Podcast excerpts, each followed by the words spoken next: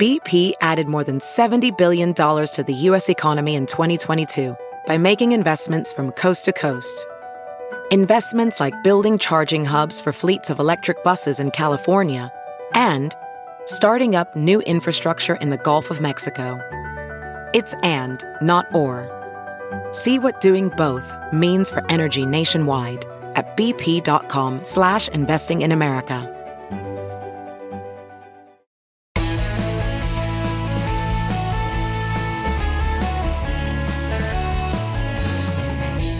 What do you know? It's already Friday, the end of another wild week. Here we are in Washington D.C. about 8:30 on Friday morning, December 11. Welcome everybody. Time here on the Bill Press Pod to look back at the big stories of the week with three of Washington's crack political reporters from the Wall Street Journal. National political reporter Sabrina Siddiqui. Hi Sabrina. Hi, how are you? Good. And from USA Today, Chief White House Correspondent David Jackson. Hi, David. Hey, Bill. How you doing?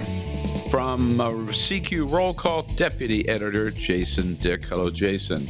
Good morning, Bill. Good morning, everybody. All right. And since we last talked, Joe Biden continues to appoint leaders of his new administration. But can they all get confirmed? Donald Trump, having lost all of his legal battles in the states, is now asking the Supreme Court to overturn the will of 160 million Americans. Will they even take the case? Congress looks ready to pass a defense bill, but will the president veto it?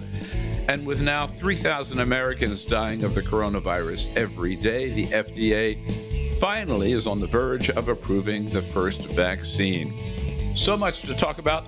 Let's jump right in. I want to start with the breaking news of the morning uh, and maybe the most unkindest cut of all for Donald Trump. Time magazine has named Joe Biden and Kamala Harris their person of the year. Donald Trump loses to Joe Biden for the second time this year. Jason Dick, the big question is will Donald Trump concede? Oh, I don't think so.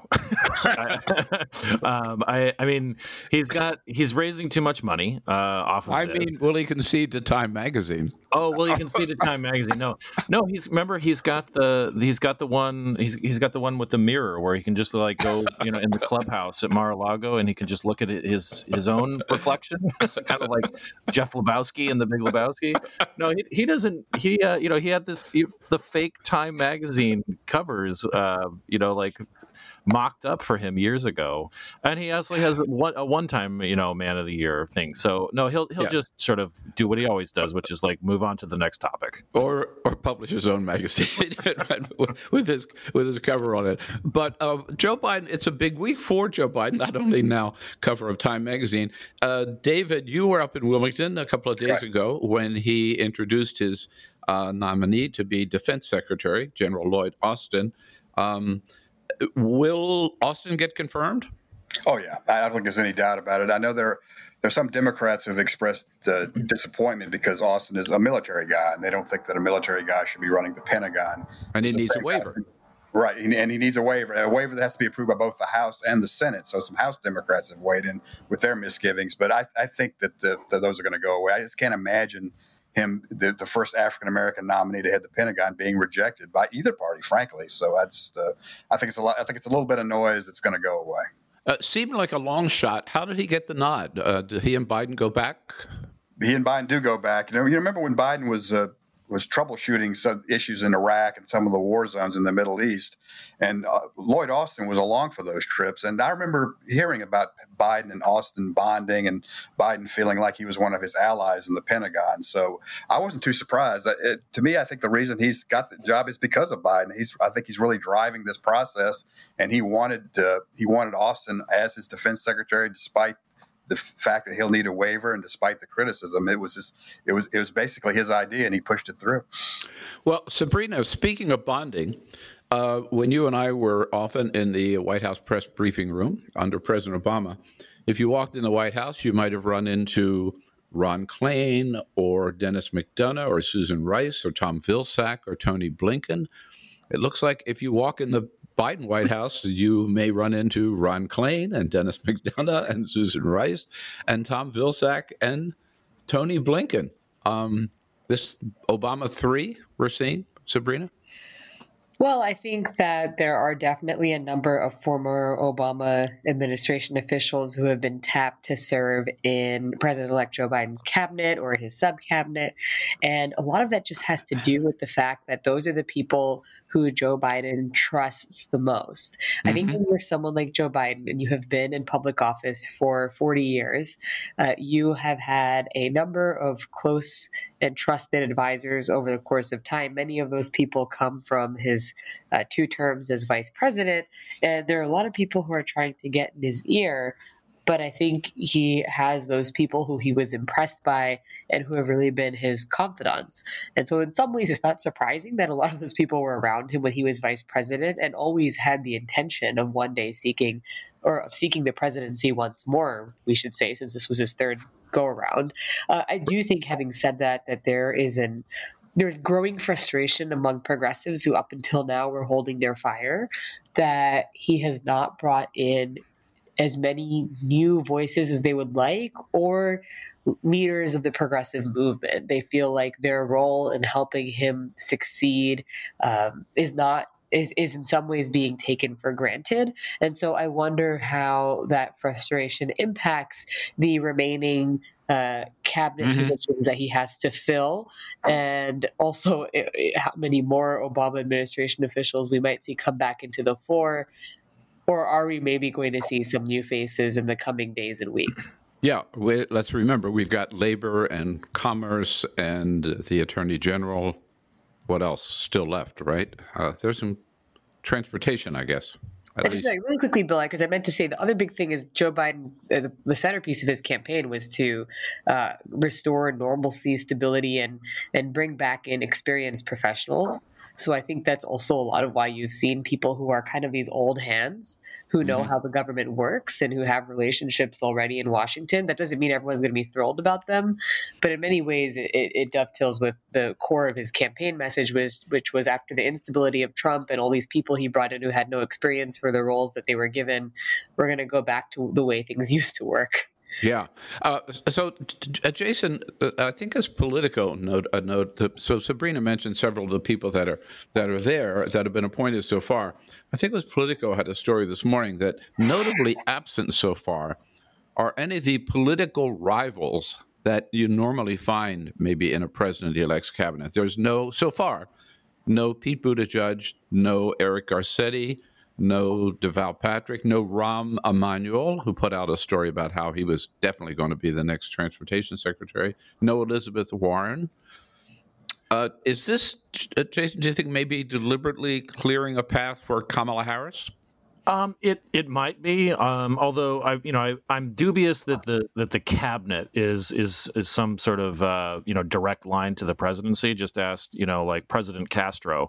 Uh, um, Good and, point. He's and, not there either, of course. Right, right. right. Um, but but I think that yeah, and and I think that there's this is a more it's a little more complicated than just freezing out like rivals because um, you know, some of the people like Bernie Sanders, like they they cannot afford to lose, you know, very many people from um, from either the House or the Senate. You know, like the, in in the Senate, I mean, it, we we will not know, you know, who's in charge of the Senate uh, until after January fifth, and maybe not for a while after January fifth. So they can't. He can't really say like Bernie, you know, like I need you to run the Labor Department because you know that that affects the balance of power. And even in the House, where the Democrats have this very small majority, you know, that they're uh, you know, he's tapped Marcia Fudge, you know, to be his HUD secretary, and and Cedric Richmond, you know, for a senior advisory role in, in the White House. And you know, we we ran the story earlier this week with where Jim Clyburn, arguably, you know, uh, one of the most influential people in Joe Biden's kitchen cabinet, said that's enough. like we, I mean, even though these are safe Democratic seats, we still we oh. wouldn't get their replacements until like April, and we are on a knife's edge on mm. just getting basic stuff done in the House. Right. Uh, certainly, as Sabrina indicated, David, um, the president elect is getting a lot of pressure from all groups, uh, you know, who want their representatives in key positions in the administration, especially from progressives. He met with a group of civil rights leaders this week. It was an off the record meeting, no reporters present, but somebody recorded um, part of the session and released it. where the president elect was at, and pushed and pressured by these the civil rights leaders to um, sign some executive orders that would do some big things that they wanted to see done, bypassing Congress. Here, from that secret recording, David is the president elect. There's some things that I'm going to be able to do by executive order. I'm not going to hesitate to do it. But what I'm not going to do is I'm not going to do what some of the people you were supporting said on day one, I'm going to executive order to do this. Not within the constitutional authority. I am not going to violate the Constitution. It's our only hope. And the way to deal with it is where I have executive authority, I will use it to undo every single damn thing this guy has done by executive authority. But I'm not going to ex- exercise executive authority where it's questioned. Whoa, David, that's a side of uh, Joe Biden we don't normally see, huh? Right. No, he's right. And I think he's actually telling the truth because they're going to have all they can do to do executive orders to reverse what Trump has done. And I think that's their priority, at least in terms of the environment, in terms of regulation, in terms of this so-called Mexico City situation with regard to assist, international assistance to abortion. It's uh, it, that's going to be a full-time job, just straightening out all the stuff that Trump did. So he's not, he's not going to have a lot of time or a lot of lot of distance to do anything else, really, in terms of in terms of executive orders. He also, David, seems to be saying. Uh, back off. You know, don't right. don't push me too far here. That's right, and uh, of course, one of the things is the, the group is never, they're never really specific about which specific executive order they want Biden to do. So that's one of the problems is a lack of specificity. But on the other hand, I, I, did, I, do think Biden will be aggressive on executive orders because he's he's liable to have a Republican Senate. He's liable to face frustrations in Congress. So it would not shock me for him in the end to do a lot of a lot of things through executive order. It's just gonna it's just gonna be a while before he gets around to it. Right. So um, so far from uh, Wilmington, Delaware, the, what's happening on that front. Meanwhile, at 1600 Pennsylvania Avenue, uh, let's let's tune in. Uh, the president convened a group uh, to talk about progress with the vaccine in the South Court Auditorium over at the old Executive Office building this week. Uh, and let's listen in and see if there's any new message coming from President Trump. We were rewarded with a victory. Now let's see whether or not somebody has the courage, whether it's a legislator or legislatures, or whether it's a justice of the Supreme Court or a number of justices of the Supreme Court. Let's see if they have the courage to do what everybody in this country knows is right. Sabrina, everybody in the country knows he won. Well, the president is singularly focused on the election, and he has spent all of the last few weeks uh, pushing for some kind of way to reverse the outcome, even though it's clear that will not happen. You know, he's obviously his campaign has pursued now I think we've lost track of just how many, but countless 50, lost, 50 they're saying. Oh, okay, 50. there you go. That have either been dismissed, quickly dismissed by the courts, or withdrawn by his own legal team. And so there's no real path forward. Um, I, you know, I this is you asked if if Trump is finally going to concede. I don't think this is a president who's ever really going to concede. I think he's going to leave the White House because he has to on January 20th and forever hold on to this uh, conspiracy theory that he won the election and live in this false uh, reality, alternate alternate reality where the whole process was rigged and he was he he he should have been elected to a second term. And uh, this is happening at a time when uh, coronavirus cases are on the rise across the country and millions of people are suffering. There is yet to be a, another relief bill that has uh, reached his desk. And rather than focusing on that, uh, all he has been able to do is is rant about the election. But uh, to, to, be sure, this is a lot of this is in many ways the way his presidency has operated. Where right. we, have we've woken up to those tweets almost every day for the last four years, where there's some kind of calamity happening in the mm-hmm. country or overseas, and he's caught up in some kind of conspiracy theory, and and so this is probably the one that will dominate uh, until the day that he leaves. But but it's just important to point out that all of these cases have been rejected by the courts and right. unsuccessful because there's nothing to litigate. Uh, okay, and so having lost all of these cases, some 50 cases in the various state courts that, that the Trump legal team has challenged, they now go to their ultimate play, which is filed a case now filed before the Supreme Court, uh, which seems to be. Well, let me just. It, it, it's a case filed by the Republican Attorney General of Texas asking the Supreme Court to overturn the election results in Georgia, Wisconsin, Michigan, and Pennsylvania asking the Supreme Court to overturn the results of the election decided by 161 million Americans. Uh, Jason, is this so absurd? It, there's no chance the Supreme Court would take it. Uh, I, I think that we were probably going to see the Supreme Court do what they did with the with another one of these Pennsylvania cases that was filed by a Republican up there from the Erie area, Mike Kelly, who sought to invalidate the, the vote and allow the legislature to to uh, um, to, to pick the electors. They'll, they'll probably summarily just dismiss it um, and and and try to keep their distance as much as possible. Um, I mean, I I'm with Sabrina. I don't think that this is ever going to end. You know, I mean, like yeah. the, you know, it, this is like we'll, we'll be you know uh, up until the day he dies. You know, uh, Donald Trump will be railing about this, and you know, it it, it has almost taken on the, the, the sort of form of a of a horror movie, right? And its sequels, where you think the villain is dead, uh, and then they come back, they spring out of a closet or the a lake or whatever with a you know, and and but the problem is the quality keeps going downhill, and and fewer people tune in.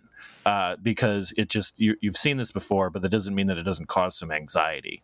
Yeah, and but David, the very prem I don't think there's an attorney on this panel, certainly I'm not, but the very premise of this case is that Texas has a right to challenge the job done in four other states about how they counted their votes, right?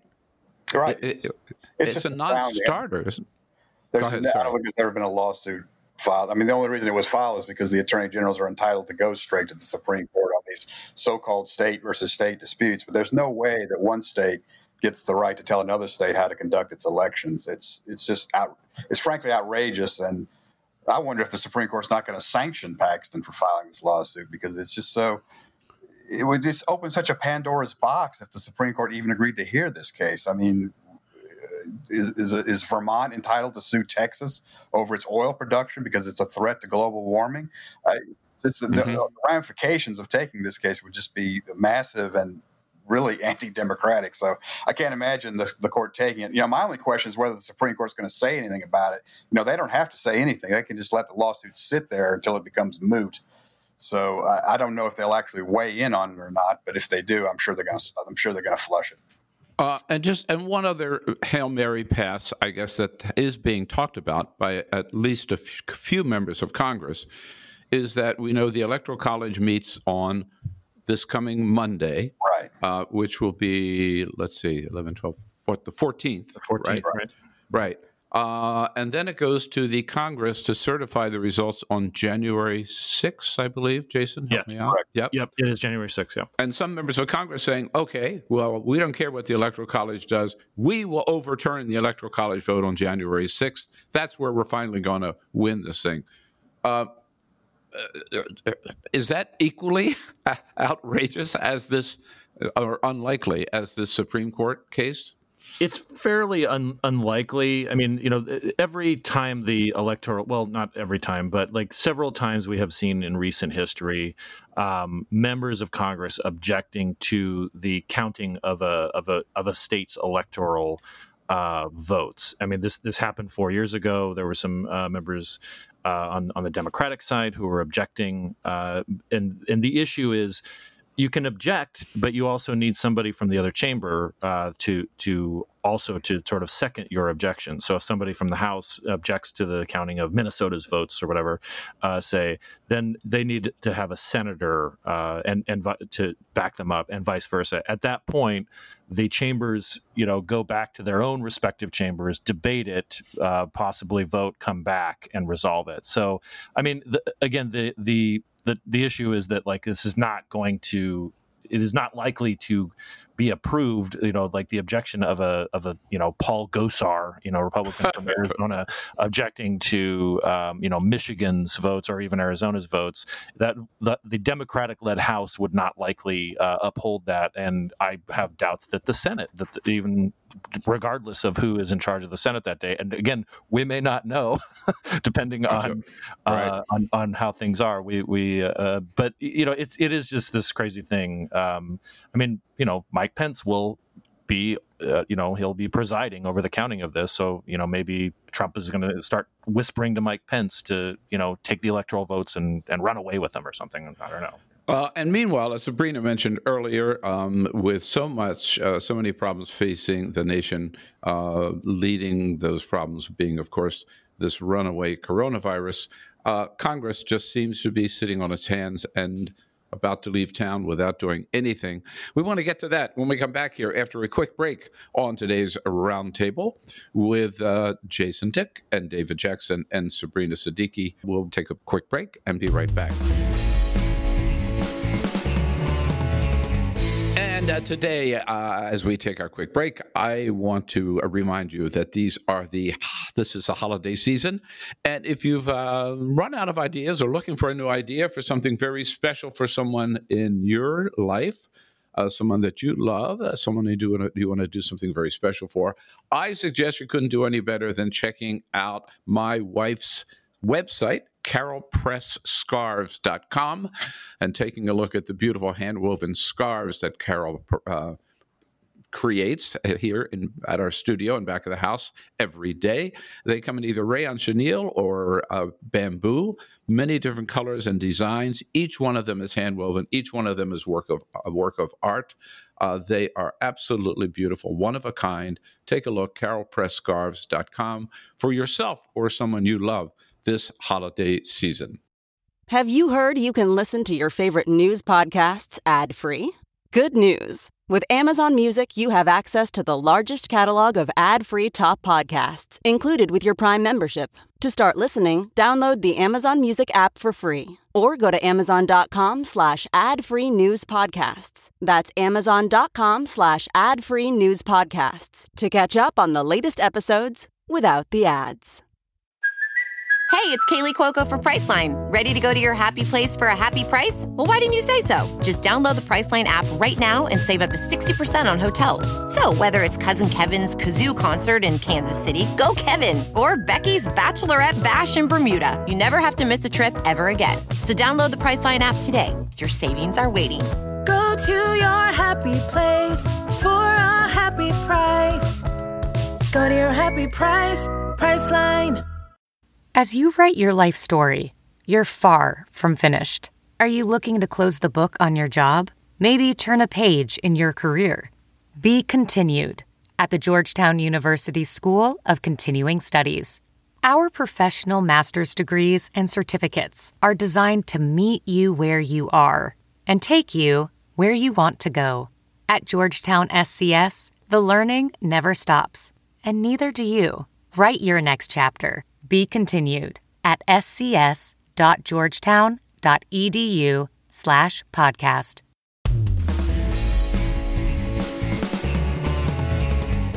And we're back with uh, today's roundtable. Sabrina Siddiqui from Wall Street Journal, David Jackson, USA Today, and Jason Dick from Roll Call. So, Sabrina, um, you mentioned the, COVID crisis. So many families are suffering. So many small businesses shuttering. The unemployment benefits have run out. The business um, relief has run out. Uh, could Congress dare leave town without doing a second stimulus package, and will they? Well, they're really letting it go down to the wire, which is something we've become accustomed to with Congress. And uh, the latest is just that there was hope uh, with a bipartisan proposal, uh, a $908 billion relief package. And Senate Majority Leader Mitch McConnell rejected that proposal, even though members of his own caucus helped craft it. And this, of course, comes at a time when about 12 million Americans are poised to lose unemployment benefits absent some kind of legislation. And there are also, of course, people who are going hungry, people who are facing evictions. So it's just a, a point in time where you have already the backdrop of the pandemic, its impact on the economy and on the livelihood of Americans. But again, a failure by uh, members of Congress to agree, in part because there has not been a way in which um, there's been no resolution, I should say, to what is a Republican priority, which is legal immunity for businesses. That seems to be the sticking point here. Um, this is, of course, a much more pared back relief package compared to the kind of numbers that Democrats who control the House were initially floating. They wanted it to look more like some to the tune of two trillion dollars. Mm-hmm. Um, this, of course, is also a bill that would a vehicle to also re- renew funding for the government. So we could also be headed toward a government shutdown just in time for the holidays. Yeah, I mean, it's just uh, the paralysis uh, or dysfunction uh, is unbelievable. And David, in the meantime, um, there is the defense authorization bill has to be passed as well. Um, and there are parts of that the president doesn't like and said he will veto if they pass it. But it looks like Congress may be poised to pass the defense bill anyhow and take their chances. It would seem so. You know, the, I think the House passed it with a veto-proof majority, so I think that right. Republicans are just prepared to override Trump if he insists on vetoing this bill over this Section 230 internet thing. So, um, I, I, I, think I think vetoing that bill, the defense bill, which includes a pay raise for our military and a lot of other important things, I do think that would be kind of the last straw for a lot of Republicans in Congress, and it'll just be overridden. Yeah, Jason, that would be the president's first veto override, right? Uh, it, I believe so. I, I'm, uh, um, you know, again, uh, the the cliche "time has no meaning." I'm, I'm searching my, my, my brain, my memory for the yeah. last four years. Um, but you know, like there, there's they've passed so few pieces of legislation to begin with uh, that True. that Good it point. uh, it, it's I don't I don't recall. Yeah, a uh, I mean, he has vetoed some things, but he has not been overridden. Right. So, um, Georgia. A couple of you have mentioned that we won't really know uh, what the chances are, Joe Biden's chances are of getting anything through, through Congress until we see what happens in Georgia on uh, January 5. Although the voting starts Monday, uh, early voting starts Monday, December 14, uh, in Georgia. There was a debate this week. Uh, David Perdue did not show up for his debate, as he had said he would not, with Jon Ossoff. Kelly Loeffler did show up with her de- for her debate with Raphael Warnock. Uh, and she had a certain message that she wanted to get across, uh, which she got across she got across, she got across, she got across. Here is a little montage of Kelly Loeffler at the debate. The American Dream, Chuck Schumer of socialism. The American Dream, radical liberal Raphael Warnock. The American Dream, radical liberal Raphael Warnock. Radical liberal Raphael Warnock, Chuck Schumer's radical agenda. Defund the police, Marxism, socialism, and Marxism. You got it, Sabrina? Someone say something about socialism? or radical, radical, the radical left. radical left. that's what that uh, uh, Sabrina. I guess that's what they assume is the uh, uh, the winning message for a pastor who's six, been 16 years ahead of Martin Luther King Jr.'s church in Atlanta. Well, that is very much uh, out of the playbook that Republicans used in the 2020 election, and they do believe that they had some success in down ballot races, although you know a lot there's been a lot made of whether or not calls to defund the police or efforts uh, by Republicans to portray Democrats as socialists were successful and in fact scared voters away. And I, there's just not enough data frankly yet to, to know exactly why uh, down ballot Democrats fared more poorly than Joe Biden. Um, so, but that is clearly what Republicans think is going to be a winning tactic. I think it was also notable, though, that um, one thing that Loeffler did was she repeatedly uh, dodged questions about Trump's election claims. And she did not explicitly say that she thought the election was rigged, but she embraced the idea that there were quote unquote issues and mm-hmm. backed the president's right to pursue legal avenues to try and challenge the outcome of the election and it, it, you know that really i think just is a reflection of where the party is right now where they're very much still beholden to the message and the agenda that is set by trump and you know, again, how that will. The, the, there's a real question though, and I and I've heard this concern from some Republicans. The more that they embrace this idea that there was something fraudulent in the election, Yep. the more there are some concerns among some Republicans that that could have the effect of suppressing turnout among Republican voters. Yeah, well, Jason, you're, you're telling them to go vote in a runoff Right. election at the same time that you're telling them that they can't trust the process. Right, but Jason, in fact, some Republicans, leading Republicans, members of Donald Trump's team, have held rallies down there telling people to stay home. That's right. I mean, and and right to Sabrina's point, um, you know, th- there are people who they've been sort of distanced from the Trump legal team, like Sidney Powell and and Lin Yeah. Wood. But they, you know, at one point, Lin Wood at a rally uh, about a week and a half ago said, you know, told people, don't vote unless they Right. they they uh, completely overhaul the the voting system in the next week or so. You know, to get rid of the voting machines. These, you know, this is the new you know boogeyman, the the voting machines that apparently the CIA is operating out of in Germany or something. And you know, and and you know, in a in a state as closely divided as Georgia. Uh, in a turnout election, like after the first of the year, you know, you need every single person who you, you could possibly muster to vote to, to make a difference. And so, if you like a few people just say like, "Well, it's all fixed anyway; it's all rigged. I'm going to stay home," that could be the difference between like Democratic control and Republican control of the Senate.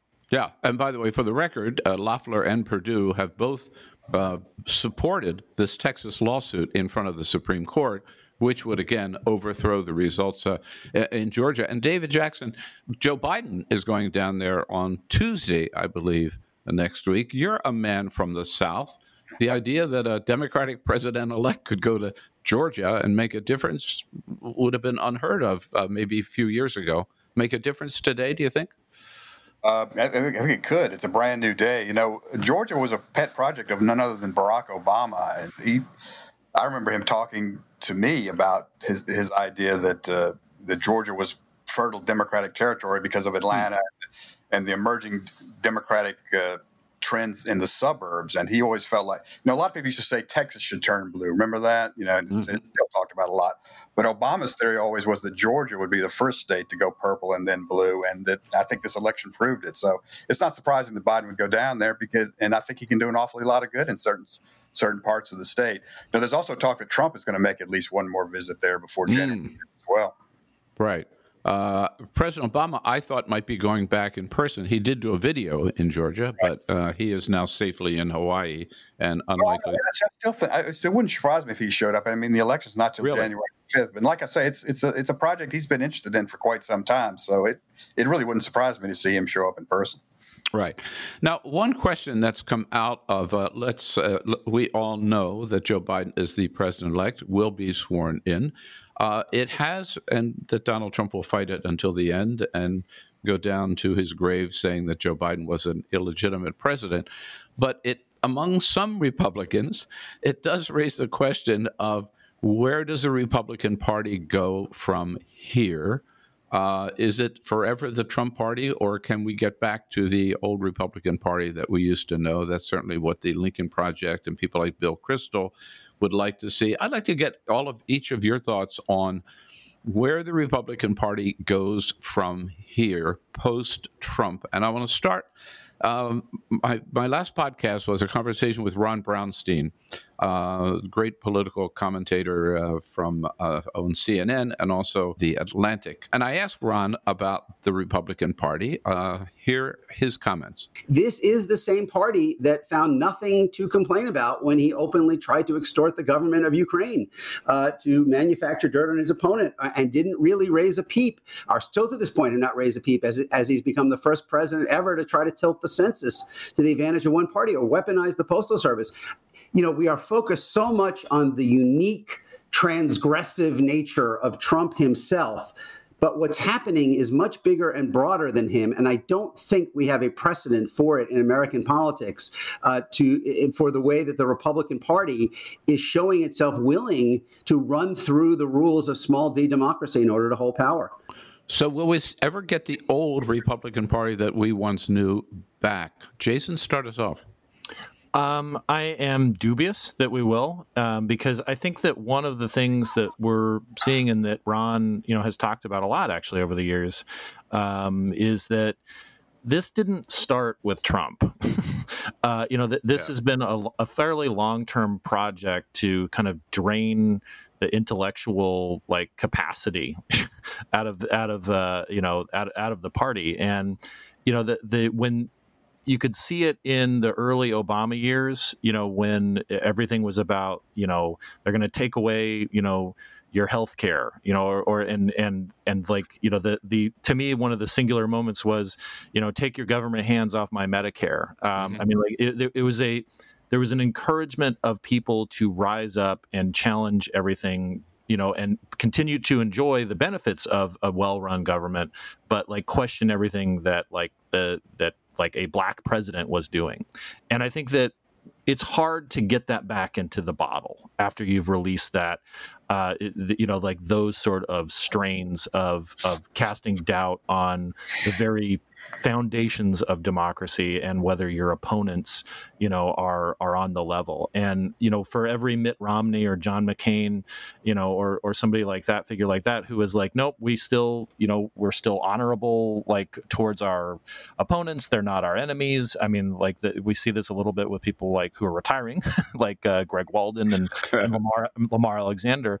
But you know the, it's tough to turn that off. It's tough to turn the passion off because it takes it brings people to the polls and it raises money. And it also you know is is rate as a ratings thing too. So mm-hmm. it's really tough to to say like on one hand we're going to be adults and on the other hand we're going to like basically encourage people to get out their pitchforks and and torches. Yeah. What do you think sabrina? And a question is which jason sort of got to if the George Bush or Ronald Reagan or whatever you want to call it, establishment Re- Republican Party were to reemerge, who's their leader? They don't have one, and I think that's part of the problem. But look, there was a moment, and this we're in that moment right now where the party could have tried to reclaim some sense of identity and direction uh, because they have a president who is refusing to acknowledge the results of the election. And this could have been a clear opportunity to try and break away from him and say, look, it's clear that Joe Biden is now the next president of the United States. We need to move on. And instead, the overwhelming majority of Republicans in Congress have not acknowledged Joe Biden's victory. And so they've quietly even if they haven't uh, uh, uh, come out and supported the president's baseless claims, they've quietly given rise to them by not speaking up, which I think w- was sort of that moment, right, where they they they had there's a fork in the road, and you're deciding if you're going to mm-hmm. keep going down the same path you've been going down over the last four years, or is it time to turn a corner? And and I think that that is, this is very much a reflection of Trump's dominance over the party, his influence. A lot of that has to do with the fact that roughly 7 million more people showed up at the polls to vote for him. And so they, the takeaway appears to be that he is such a uh, an accelerant for turnout with, within the Republican base or people who are disaffected voters and, and that and and so they, they've sort of embraced Trumpism for the foreseeable future. It's also telling that uh, you know some of them have already said that if he runs again in 2024, the field is his for the taking. Yeah. Uh, so, so, so, and even those who are angling to be the next leader of the party, whether it's Ted Cruz or Marco Rubio or Tom Cotton, uh, Josh Hawley, a lot of these people have fashioned themselves uh, in in the image of Trump, or they've tried to remake themselves in the image of Trump. So I think that tells you a lot if you about where the party is headed. And I, I, I don't know who the establishment alternative is because it's not clear that the establishment continues to exist.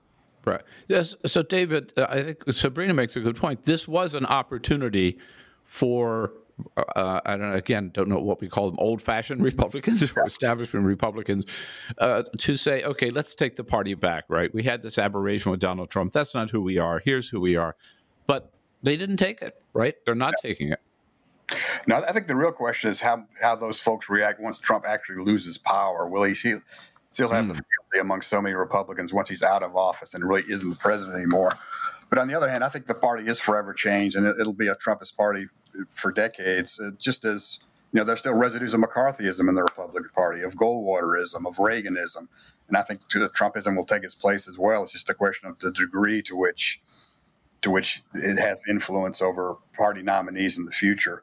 Uh, I think I don't think there's any doubt Trump's going to say he's going to run in 2024. I don't know whether he will actually follow through and do it, but I, he's going to maintain the suspense for at least a year. So that tells me that he's going to continue to swing a pretty big stick in the party. He's probably the favorite for the nomination right now. And the only question in my mind is the, the degree to which future candidates uh, imitate Trump's aggressive style. Uh, I cannot resist uh, closing here. Uh, as we were speaking, Donald Trump is tweeting. What else is new? Uh, and um, maybe this is something we should have started off with, but Donald Trump just tweeted four minutes ago, quote, now it turns out that the Democrats want to pack the court with 26 justices. All right. Yeah. I don't, it's a very specific number. yeah, yeah, very specific number, and who the hell knows where that came from? We're back to court packing. that is certainly uh, equals court packing, right? There we go. That's what we're dealing with every day here in Washington D.C. Tweets like this, trying to figure out what the hell is going on. Uh, thank you, Jason. Thank you, David. Thank you, Sabrina, for a great panel, great look back. But before we let you go, there must have been something that caught your attention uh, this week uh, that made you stop in your tracks and say, "Man, that's interesting. Look at that." Uh, David, what was it for you? Uh, I don't know. If, I really didn't have a favorite story this week. To be perfect honest, right. I was I was struck by the fact that we're starting to see year-end review stories. You know, the Time name oh, yeah and that stuff. And that, the reason I like seeing that is I know that the end of the year, the end of this dreadful year is quite near, and I can't. and that's good news, right? I think all of us would like to wipe 2020 off the calendar. It never existed. Forget right. it and move on as fast as as we can. Uh, that's fair. Uh, how about you, Sabrina? Well, you know it's going to be related to animals a dog story. It's not a dog story. oh, okay. this is actually huge. So the oh. National Zoo said on Monday that all three of its giant pandas will be going to China at the end of 2023, according to a new agreement that they struck with Chinese officials. But that means it's a three-year extension because the agreement was set to expire, um, and and they were supposed to go back sooner. So we have these mm. adult giant pandas who've been the stars of not just the National Zoo, but I think all of Washington D.C. with us for another three years. How about the baby? How about the baby? The baby stays for the next three years as well. The four-month-old oh. cub, uh, uh-huh. Xiao Qiji. I know all about them. So if you ever need to know more, I'm your I'm your person. Now the question is, with rising tensions between Washington and Beijing, what does this mean for the future of the 50-year giant panda program? Which is, of course, been a core of the work at the National Zoo. Uh, they're expressing confidence that Chinese officials will would consider sending more giant pandas to Washington in the future. If this is not a priority for the incoming administration, I don't know what is. All right, there you go. Uh, we said China will be a big problem with, for Joe Biden, right? So you're you're putting it out there. It's the panda that, that pandas that's going to be the priority. I am a single issue voter, Bill. Jason Dick, what caught your attention? Um, it, I unfortunately, it's kind of a sad one, uh, oh. and, and, and it's Jane Mayer's story about Dianne oh. Feinstein in the New Yorker and her sort of um, mental decline. I mean, the the anecdote that Mayer mm. uh, opens up with is is just really stark and something that I think that has been um, understood but difficult to talk about on Capitol Hill uh, with journalists and with staff, mm-hmm. which is that you know the the opening is Feinstein asking Jack Dorsey, uh, the CEO of Twitter, a, a question.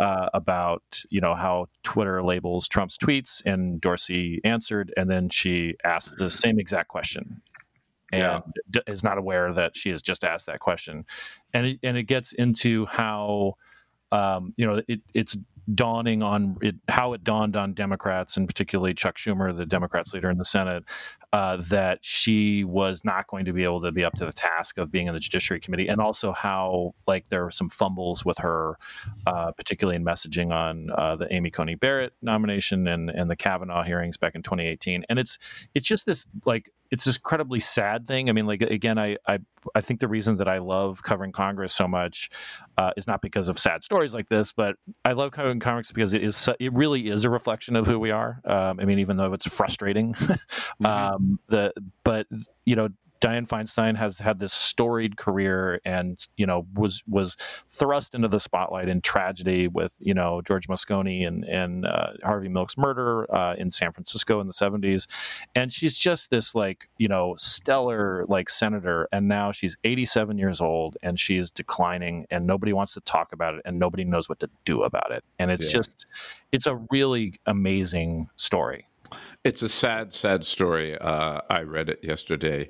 Uh, well, I'm going to uh, get things on a positive note again with my favorite story. sorry everybody trying to bring the mood down early well, let me leave you with this. Yes, there is a Santa Claus, and yes, there is, there are treasures, real hidden treasures. That's my favorite story of the week. I don't know uh, about all of you. I grew up as a kid. I grew up believing in hidden treasures. I used to walk the beach at Fenwick, hoping I would find some gold coins from some Spanish galleon off the that crashed off the coast or something. And we heard about a treasure hunt this this week that ended up for real. And this was a, it's a strange story. An antique dealer by name of Forrest Fenn out in uh, Santa Fe, New Mexico, actually buried a treasure chest with over a million dollars of diamonds and jewels and gold coins and cash uh, up in the Rocky Mountains somewhere. And he wrote his memoir called The Thrill of the Chase, in which he included a poem that had some clues about where this treasure chest was hidden. He did that in 2010 for the last 10 years. Over 350,000 people have gone out searching for this hidden treasure, believing it was actually there somewhere. During that time, four of these people died actually uh, up in the mountains while they were on the searching for this treasure chest. And we learned this week that a former DC journalist by the name of Jack Stuef, who became a medical student, uh, spent the last two years hunting for the treasure chest, and he found it somewhere in the wilds of Wyoming. Uh, and he has claimed it, and the family has said that's the treasure chest. It's all his. He found it sometime in June of 2020, and his identity was revealed this week. Now, isn't that a great ending and a great story, right? It is, Uh, Bill. I'm sorry. That's awesome. Okay. times. But now here's the kicker Mr. Stuef said he's going to use the money to pay off his student loans. Oh,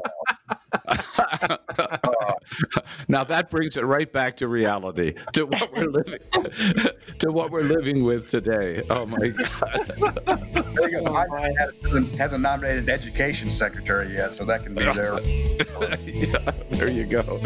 All right, great roundtable today. Jason Dick, David Jackson, Sabrina Siddiqui. Thank you all so much, and thank you everybody for listening, for joining us here. It's always good to have you with us. Uh, we leave you by reminding you, please follow the uh, advice of the CDC in planning your holiday events. Stay sane, stay safe, stay strong, take all the precautions necessary because we want to see you back on the next edition of the Bill Press Pod.